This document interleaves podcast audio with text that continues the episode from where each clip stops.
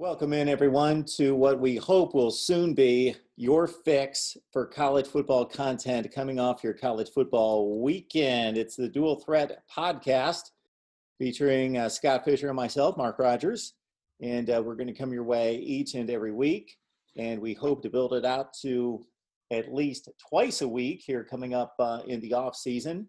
But for right now, it's a big wrap up show of your college football weekend. And we're starting here in week eight and uh, we're going to have a great time. You can catch both Scott and I on YouTube. I'm at uh, Mark Rogers TV, and look up Scott Fisher for all of his uh, college football content. Scott, how you doing today? I'm good. How are you doing, Mark? I am great. I am great. Another college football Saturday that did not disappoint at all. But before we talk about uh, week eight and look forward to uh, November, which is typically uh, the end of college football and when all the championship races are decided. But we're going to leak into, of course, in this crazy 2020 into December. Let's uh, let people know who we are and what we're all about. Well, as Mark said, my name is Scott Fisher. I'm actually a college student at Indiana University studying sports media, and YouTube is definitely my favorite thing. I talk about college football, sometimes talk about the NFL, but I plan on doing that for my my career moving forward. So that's me. I love college football, and I I like to say I know a lot about it. Yeah, so for me, I uh, attended Kent State University, graduated from there just a couple years before Scott, just a few years. Uh, then I was at uh, uh in traditional broadcasting on television at a couple local markets in Ohio and a CBS station in Mississippi. WCBI, a sports director down there covering the SEC for six or seven years. Um, my first job was as a news anchor reporter, which I could tell all sorts of stories about actually at all these stops. And then after about a year and a half out of the business, uh, after I was on air for about nine years, I went to ESPN. They were looking for somebody with exhaustive sports knowledge and producer skills. So I answered that ad and I was a production operations manager at ESPN for 19 years up until just about a month ago when I handed in my resignation to do all of this full time. So you can catch me, Mark Rogers TV, the voice of college football on YouTube. All right, Scott, let's dive into it. So, interesting happenings over the weekend, of course, with Trevor Lawrence sidelined. So, we got to see Clemson without who many people consider to be the best quarterback in college football. So, Clemson survives with DJ Uiagalelei at quarterback which he performed well. He threw for 342, a couple touchdowns, no picks, ran the ball well. Uh, taking on Notre Dame, the Irish with a ho hum win against Georgia Tech 31 13. Uh, your thoughts about the big clash that is probably uh, what uh, the ACC had in mind when they allowed Notre Dame to kind of crash the party and play for a championship in the conference this year?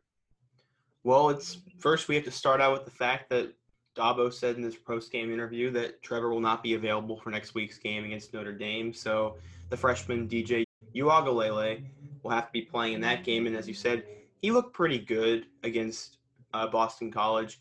I think in the second half, when they when they needed him to perform and get the team going, he definitely led them down the field. He led that comeback, and they won that game. Etienne struggled in the first half as well. He had that fumble that led to that like 99 yard Boston College return, but the team got it together seemingly after halftime, and I think they'll be ready to play Notre Dame next week. And I think Uiagalelei is going to be prepared.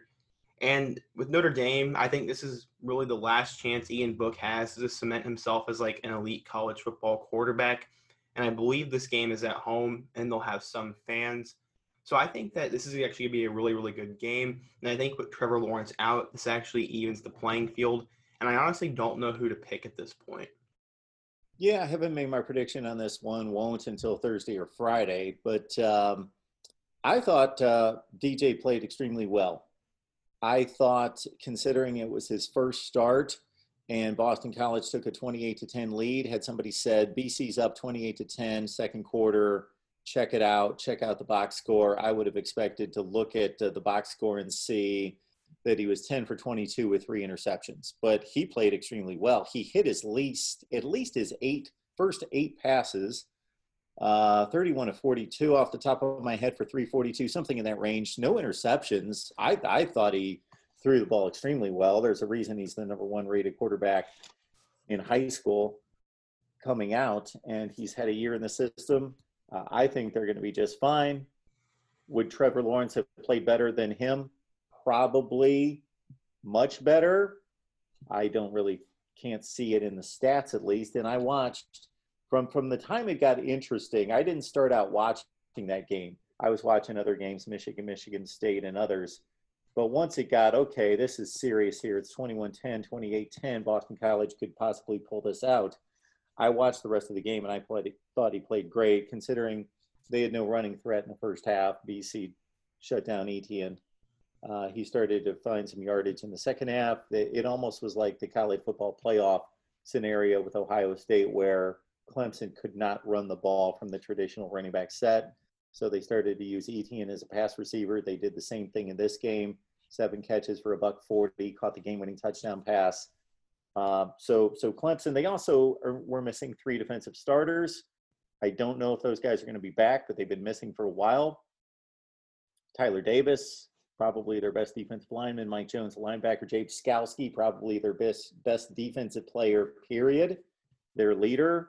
So that has to be taken into consideration. Those three losses might be bigger, considering Trevor Lawrence's understudies performing just about as good as he did, at least for that one game. Uh, those might be a bigger concern. I don't know. Um, yeah, Notre Dame, bad start to the season. Uh, close wins against Duke, Louisville, but uh, the last couple weeks they've looked like they've hit their stride.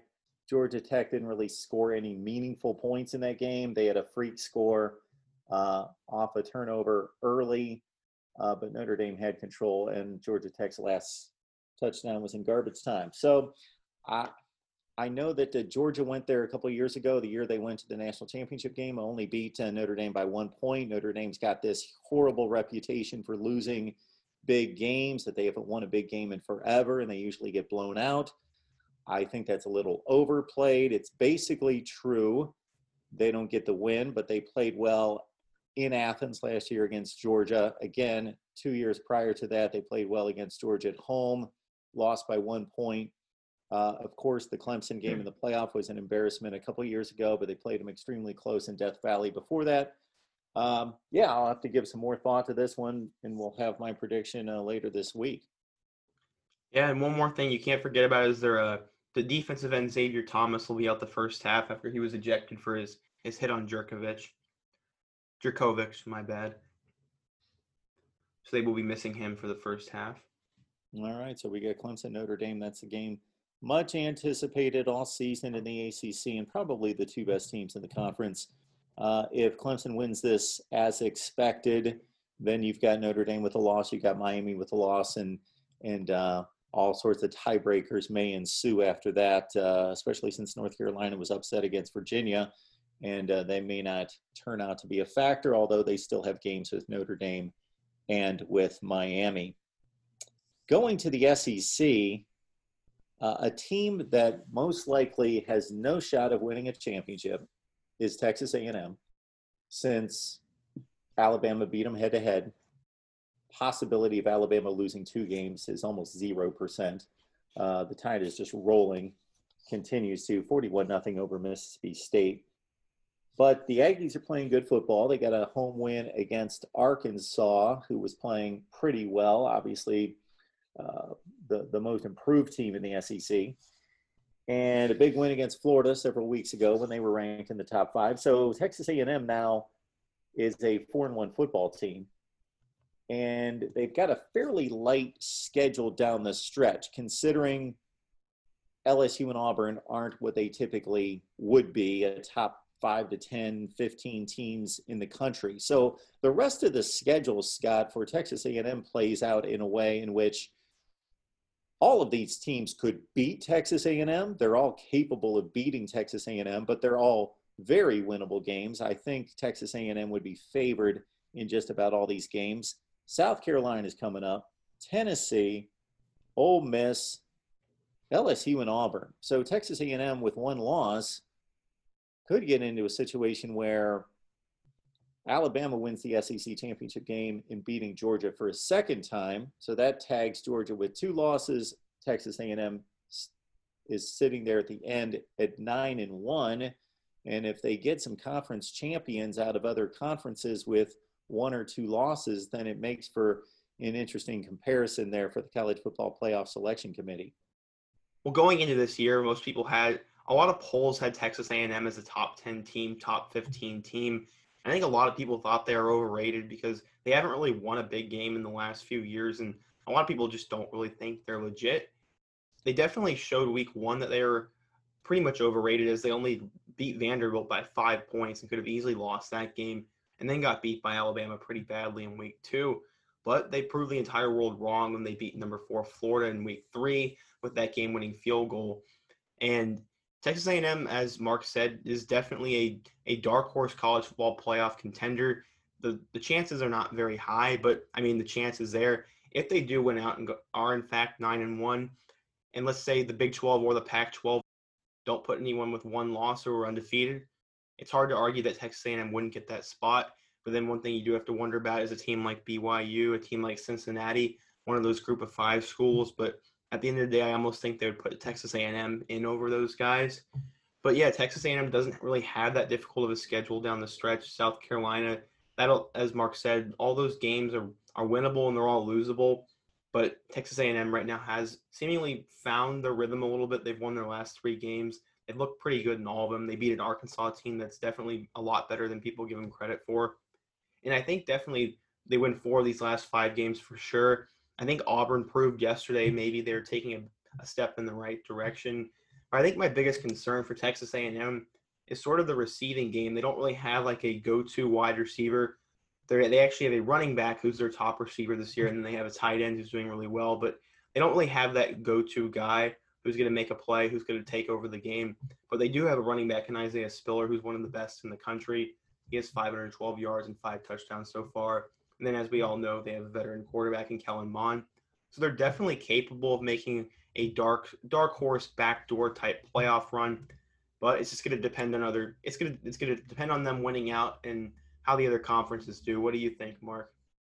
Yeah, we did a segment uh, on our YouTube channel on Texas A&M last week. Had a TexAgs reporter uh, talk about Texas A&M. I've seen them play quite a bit this year. I watched a little bit of the Arkansas game last night on replay. Saw the Alabama game, most of it until it no longer was interesting. Saw them beat Mississippi State. Saw the Florida game.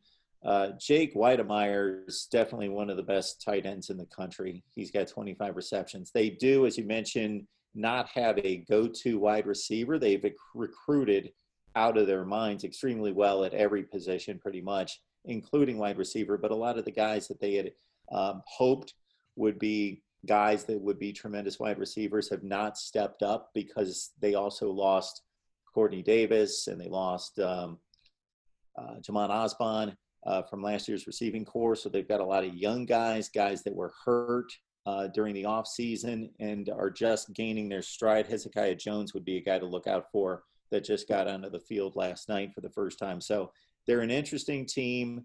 They've got a guy in Chase Lane as a uh, kind of a jet sweep guy that comes out of the backfield, does different things for them, kind of an Anthony Schwartz type, uh, the Auburn player that um, I think they have the capabilities. I think their defense is better than it's been in forever. And uh, I think they're fully capable of winning these games. But again, you know, everybody, they, they don't have a light schedule, but it's not daunting either. They, they play a lot of capable SEC teams, mid tier teams, and that's what they've they've got to deal with. And Kellen Mond is, is apt to have a bad game at any point, but he certainly has uh, turned it on the last three or four weeks. Yeah, I totally agree with you on that. And I definitely think if they can find a go-to wide receiver, if Kellen Mond can actually live up to his hype and can play five complete games, Texas A&M is going to put themselves in a very interesting spot come come the end of the year. And another game that is going to potentially have dark horse implications is Georgia and Florida are both one loss out in the SEC East after Florida beat Missouri and Georgia beat Kentucky. So what do you think of what do you think is at stake and what do you think is going to happen going into that game next Saturday? Well, I think that uh, the same thing is at stake that's been at stake now for three consecutive years when these two teams get together. They are the class of the division. Georgia is the class of the division, and they've put Florida in their place the last two years, but Florida has then proven to be better than everybody else and the second best team in the East. That's the hurdle that Dan Mullen faces. Uh, Georgia has a roster that's as good as anybody in the country. They're loaded. Their defense is probably the best in the country. I want to see a little more out of Ohio State, but they've got a, uh, issues in their secondary. Uh, does Ohio State? I think Georgia's got the best defense in the country. Uh, now they need to get more out of the passing game. We know Stetson Bennett's limited. It's kind of a strange situation where the least talented quarterback in their locker room is their starting quarterback. Uh, and so we saw the, the issues that caused in the second half against Alabama in a very close game that turned into a blowout uh, when Stetson Bennett tried to do too much, and they need uh, more dynamic quarterback play. Uh, they only threw for about 130 yards against Kentucky because they could, because their defense is so good. They only gave up three points, uh, but they run into Kyle Trask and a pretty dynamic Florida offense. Uh, the positive sign for Florida is that they had played horrendous defense for the first what three games of the season. They were two and one. They had missed some games because of COVID. They come back against Missouri, and Missouri's been playing well. They beat Kentucky. They beat LSU. They threw for a ton of yardage in those games with uh, Connor Bazelak. And Florida figured some things out. Todd Grantham, uh, apparently their defensive coordinator, uh, had so much time to watch tape since they haven't been practicing or playing that um, maybe they figured some things out and uh, they're going to play some better defense uh, because that's the missing link uh, and has been for Florida here. But they've they've been bullied by Georgia in these two meetings. Uh, they hung in the game until the fourth quarter, and then they just got worn down defensively, and Georgia just took over the game up front and bullied them the last two years. So we'll see if Florida's physical enough to take on Georgia this week. Should be interesting.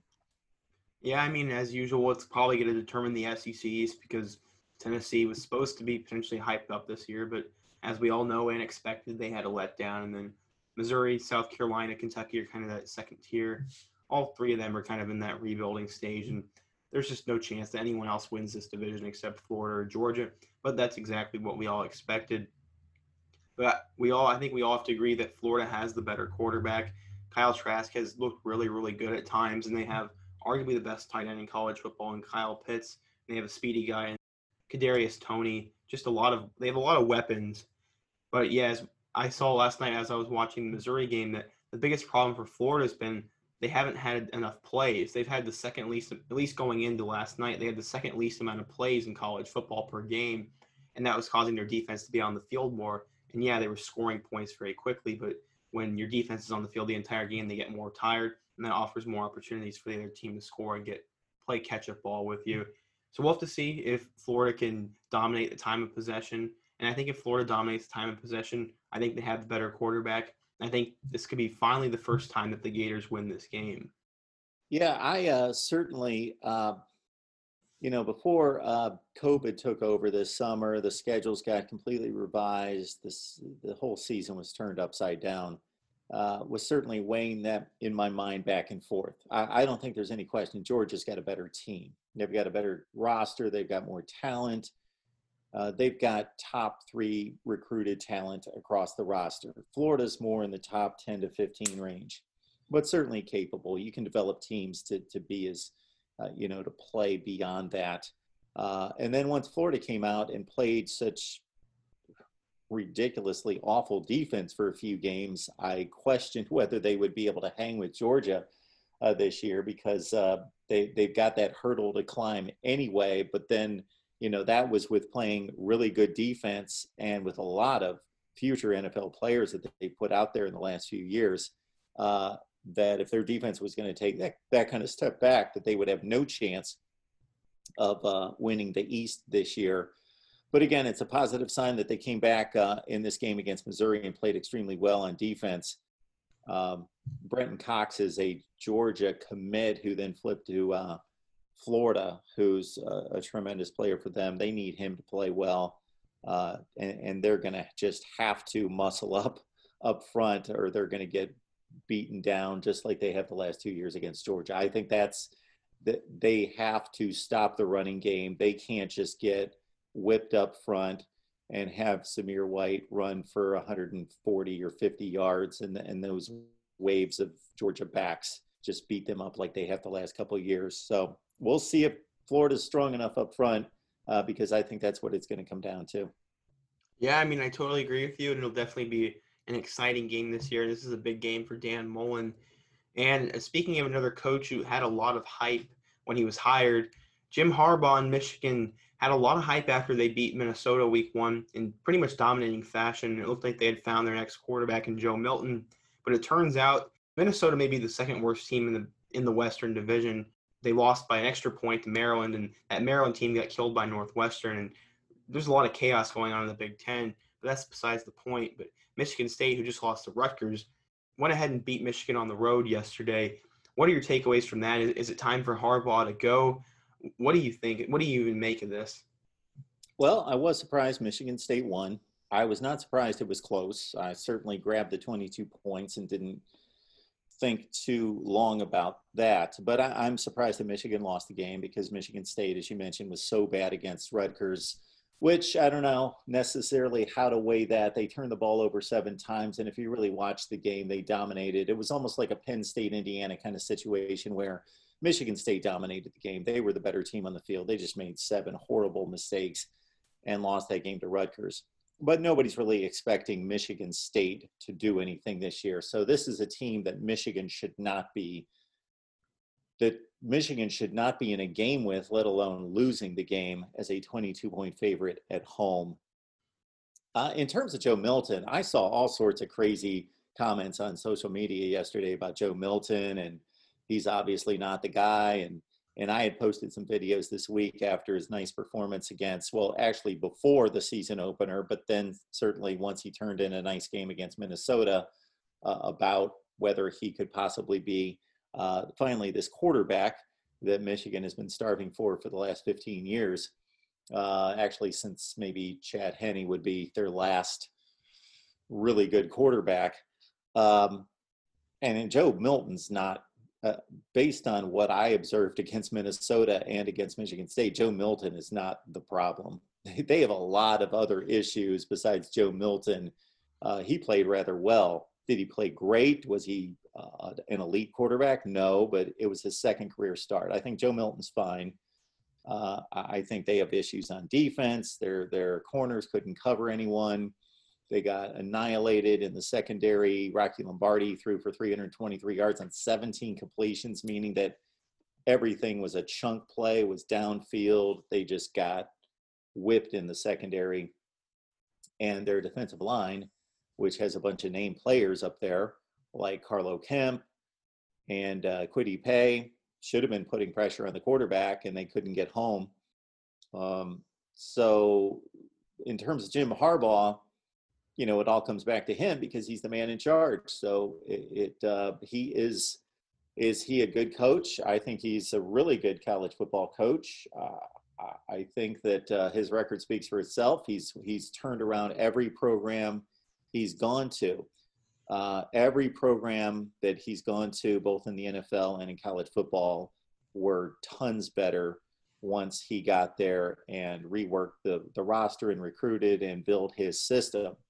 Problem is, in the Big Ten, he's running up against a juggernaut, number one. Number two is that they're, they're improved, but they're not improved enough. He's making top three money in college football. He's making Jimbo Fisher kind of money and Nick Saban kind of money and they have ascended to a certain level and now they're just stagnant at that nine and three level and that's not good enough for what he's being paid so if i was running the show you know people are talking about jim harbaugh being fired i don't think he's going to get fired i don't think hardly any coaches are going to get fired because of covid and because of the difficult circumstances for any team i think that he is signed through 2021, and I think that's going to be do or die year. That that would be for me if I was the Michigan administration.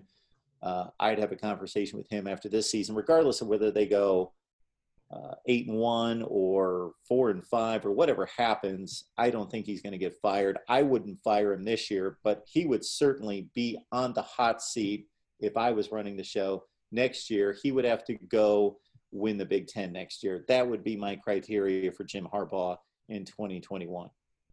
No, I, I agree with you. I think people are too quick to call for the heads of every coach after every single bad game.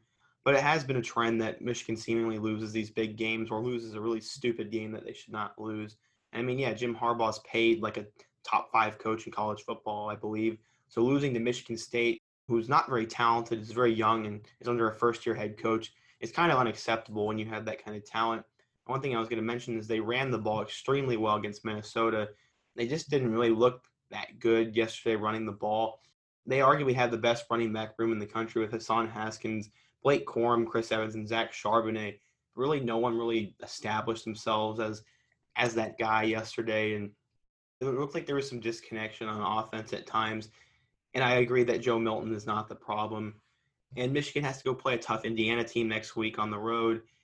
And I think this is a this is gonna be a really crucial point for the Wolverines right now and I really don't know what to expect going forward. But yeah, no coach is going to get fired during this COVID year, I think we'll just have to wait and see what happens.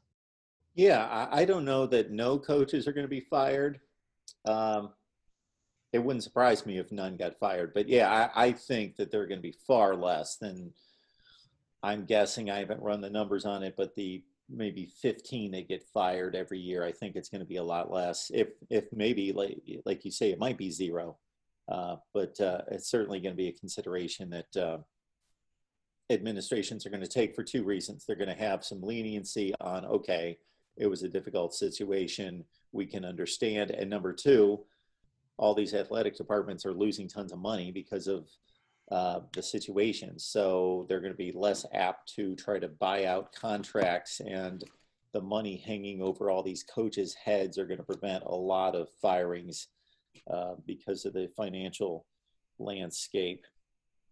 All right, uh, we had a big, uh, actually a couple big results. I know one was more uh, pronounced in the Texas Oklahoma State game uh, and gained more attention because of a ranked team involved in Texas, but also Kansas State losing to West Virginia because Kansas State, even though they had a loss outside the conference, were tied with uh, Oklahoma State for the conference lead. So you had a two-way tie for the conference lead, and both teams lose uh, to drop from an undefeated status in the concert in the conference. And so we've got a jumbled mess in the Big 12, and that's not good for the Big 12's college football playoff opportunities, Scott. But uh, it makes for an exciting race now that we've got. Oh, Iowa State's got one loss. So does Kansas State and Oklahoma State. They're all tied at uh, four and one or three and one. Then Oklahoma, Texas, West Virginia are all three and two. Top two teams make the conference championship game. So there are a ton of scenarios out there, but certainly Texas's win over Oklahoma State brought the Cowboys back down to earth, hurt the conference's playoff chances, but moves Texas into a position where they can possibly uh, make it to the title game. Yeah, yesterday was pretty wild in the Big 12. Going into it, there was really only four teams, maybe three teams that actually had like a chance. But with Kansas State getting beat by West Virginia and with Texas going on the road to defeat Oklahoma State, it kept Texas and West Virginia at those two losses. And then Oklahoma surviving against Texas Tech. I don't even think it was surviving. I think they killed them. But just having those two losses, it now moves into a position where there's six teams legitimately fighting for that for those two spots for the conference championship game. And it's going to be absolute chaos. I think Kansas State's going to fizzle out. I know Skylar Thompson got injured, and they have a freshman quarterback now and they just did not look very good at all against West Virginia yesterday. So I think they'll end up fizzling out. The West Virginians look really good as of late. Texas yesterday got a huge win. That was a huge win for Tom Herman. He needed to prove some people that he could win a game like that. Oklahoma State, I think, I still think has the talent. I think is the best team in the Big 12, but they do lose that game. And Oklahoma seemingly finding their stride a little bit. And Iowa State's been really consistent under Matt Campbell these last few years.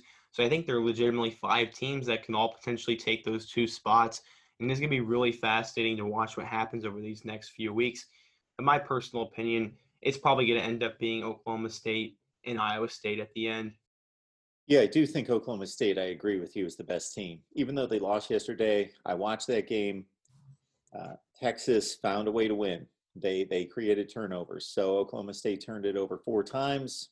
Texas was flawless in protecting the ball. That's obviously huge. Oklahoma State had Oh, the the yardage differential was enormous. It was like 580 to 280.